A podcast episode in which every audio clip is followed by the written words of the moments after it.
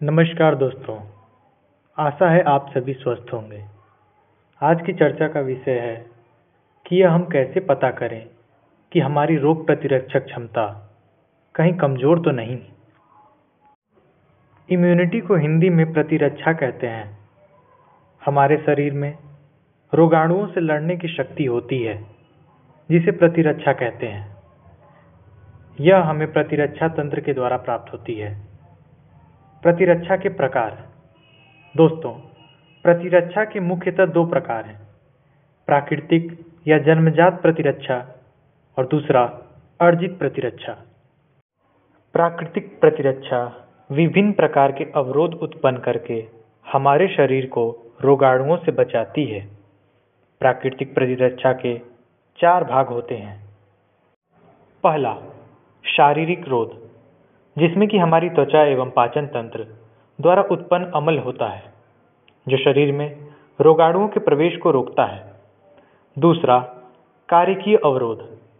अगर शारीरिक रोध के बावजूद कोई रोगाणु हमारे शरीर में प्रवेश करता है तो उसकी प्रजनन क्षमता और वृद्धि को रोकने हेतु यह काम करता है।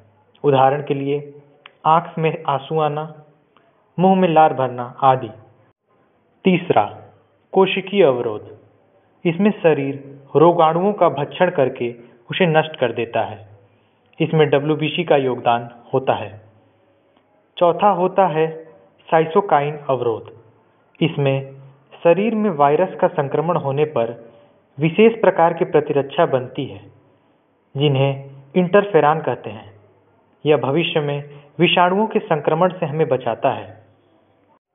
दोस्तों अब हम जानेंगे अर्जित प्रतिरक्षा के बारे में। शरीर में उत्पन्न हुई वह प्रतिरक्षा, जो किसी बाहर के पदार्थ से हो, उसे हम अर्जित प्रतिरक्षा के नाम से जानते हैं। यह मूल्यतः दो प्रकार की होती हैं।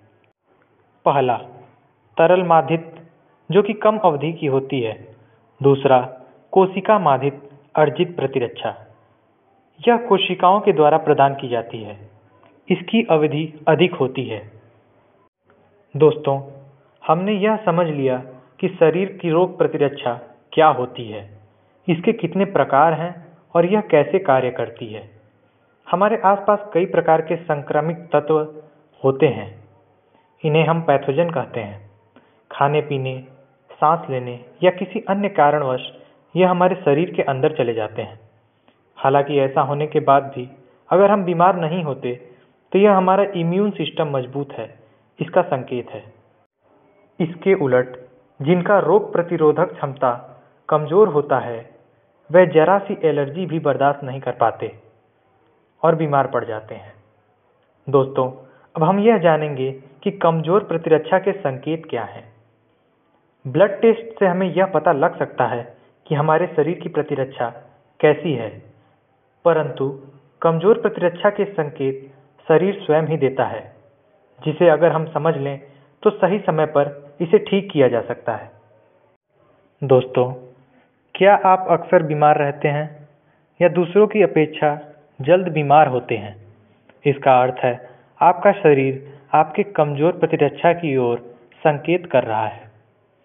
इसके अलावा, अधिकतर खांसी या गला खराब होना, बढ़ता थकान, आलस होना, घाव का लंबे समय में ठीक होना बार बार मुँह में छाले होना, मसूड़ों में सूजन, पेट ठीक न रहना आदि।